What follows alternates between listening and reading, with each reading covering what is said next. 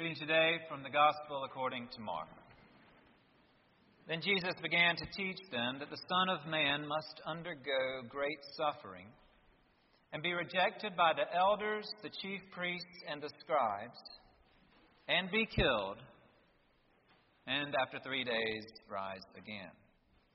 He said all this quite openly.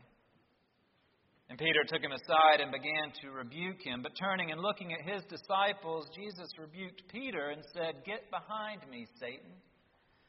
For you are setting your mind not on divine things, but on human things. He called the crowd with his disciples and said to them, If any want to become my followers, let them deny themselves and take up their cross and follow me. For those who want to save their life will lose it. And those who lose their life for my sake and for the sake of the gospel will save it.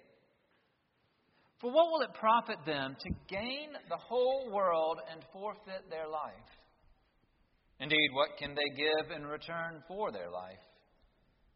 Those who are ashamed of me and of my words in this adulterous and sinful generation, of them the Son of Man will also be ashamed when he comes in the glory of his Father with the holy angels. The word of the Lord. Thanks be to God. Jesus died for your sins, but he also died because he was a problem. Let's get that straight. Jesus wasn't sitting in a pen somewhere waiting to be the scapegoat for all time when the right time arrived and they took him to the altar. Jesus was walking around, talking and doing, and the leaders didn't like it. We put distance between ourselves and the leaders of those days.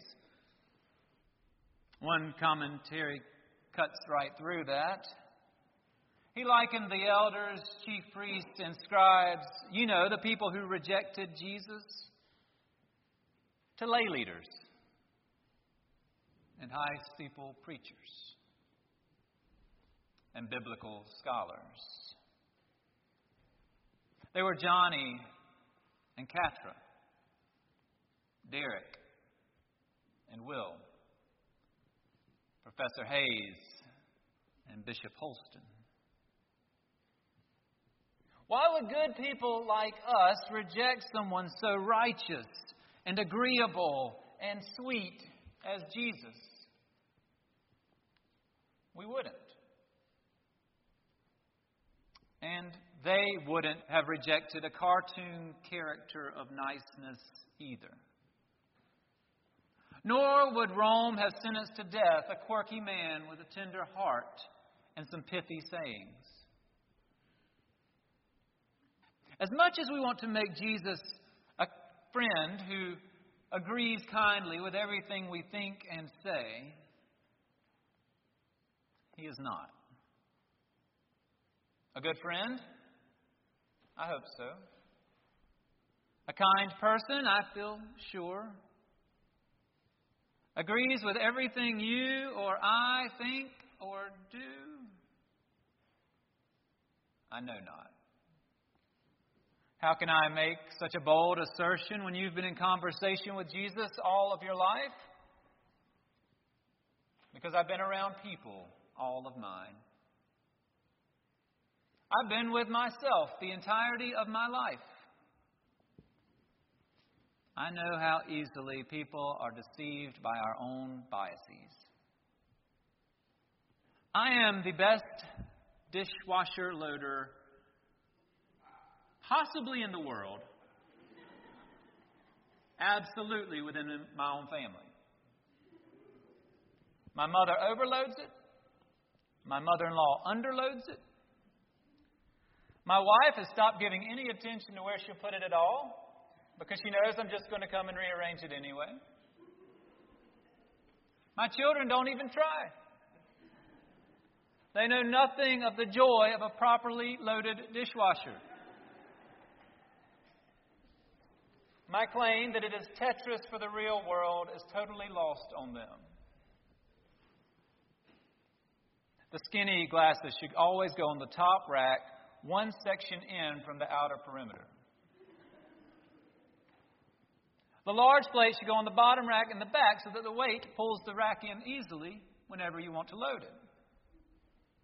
That leaves room for overflow tumblers if they need to go in the bottom rack on those occasions. There's more I can share. Stop by and I will give you a full lesson on how to load a dishwasher, or for a small fee, I will come to your house and show you how to do it too. I have no doubt that my way is the best way to load a dishwasher. And I also know that some of you right now are thinking that you have a better way to load a dishwasher than I have. And I know others of you are feeling sorry for Sally and our children.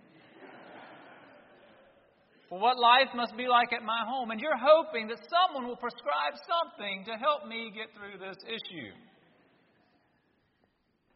You are absolutely certain that you're right that how one loads a dishwasher isn't all that important, and that certainly Jesus wouldn't care.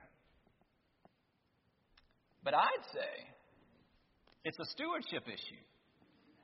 And doesn't Jesus care about stewardship?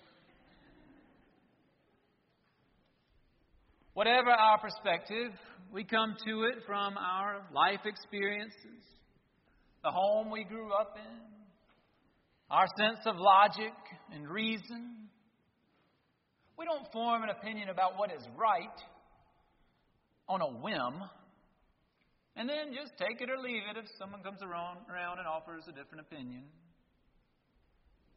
If we put any thought into it whatsoever, we're fairly certain that we're right about it, and we take some real convincing to undo where we are on that matter.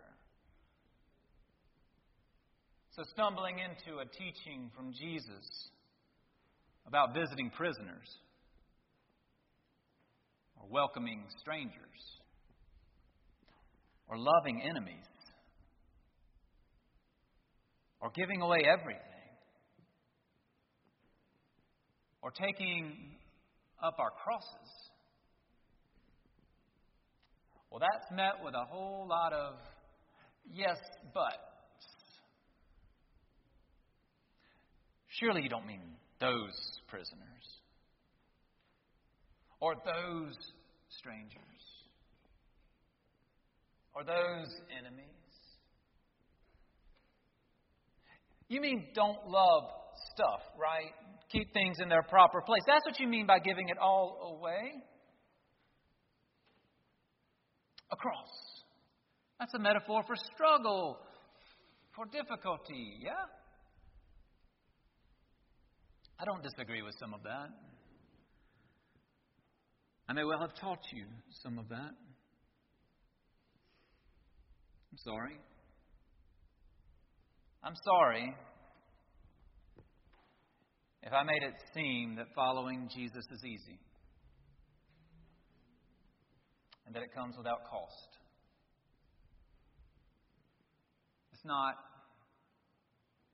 and it doesn't. I mean, you can say you love Jesus, that's easy enough.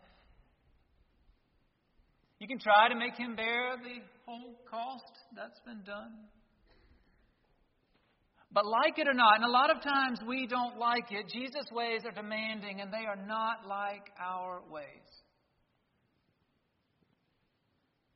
We plead nuance and reason and real world when we get into these discussions and Jesus starts to get under our skin. Someone asks a question, and we know it's loaded, but they do it anyway. They ask a question like, What kind of gun would Jesus carry? Who would Jesus exclude?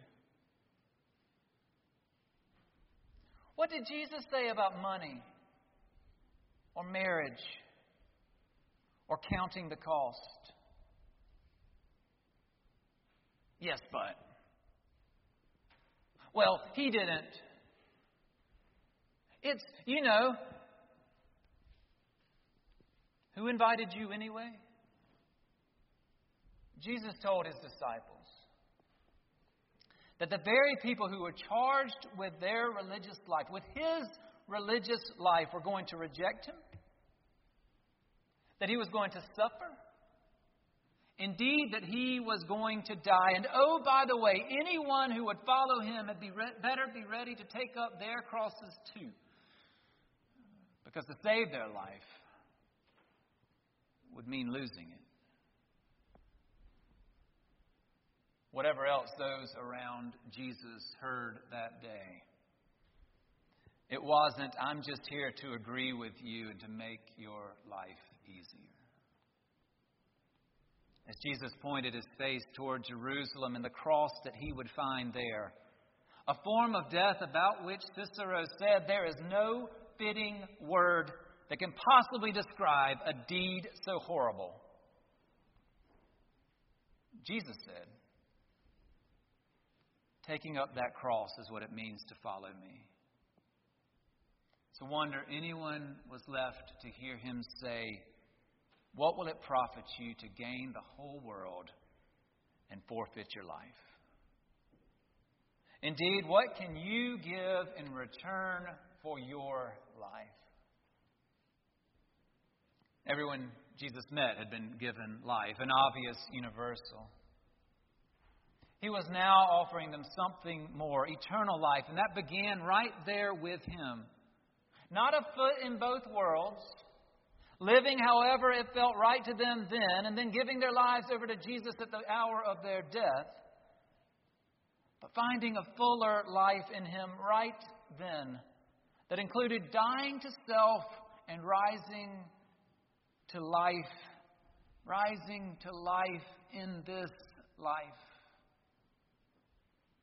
The life they were giving their lives in return for was a life lived with Jesus and a life lived in response to Jesus. It was the kind of life that would ask a question like, How would Jesus have me load a dishwasher? But even more so, what would Jesus have me do and who would Jesus have me be as I'm working through matters of life and death for unborn babies and children and their parents and seniors and working class folk and the imprisoned and people from another country and the poor in our own. And somewhere in the midst of all of that, for my church and my family and me, I have ideas about what I think Jesus would say about every one of those issues. And I'm, at best, only partly right. You are too we all see in a mirror dimly. But that is no excuse for giving up the quest to find what is the most faithful response. When we've been given life, when the giver of life has given his life, and we've been commanded to take up our cross and follow, and following means sacrifice and humility and dying to self. It is not enough to say, well, that's too hard. Or that doesn't match my politics. Or, well, in the real world, it's. Those are the responses of people who have their minds on human things. not of those willing to do the hard work of learning the ways of God. Certainly not the responses of those willing to join Jesus in what they believe matters to him. Jesus died for your sins, but he also died because he was a problem. He challenged a world that was less than what he wanted it to be. And then he challenged his followers to help that world become what he wanted it to be. It's tough, it's challenging but it's so important. It's Lent. Such as it is.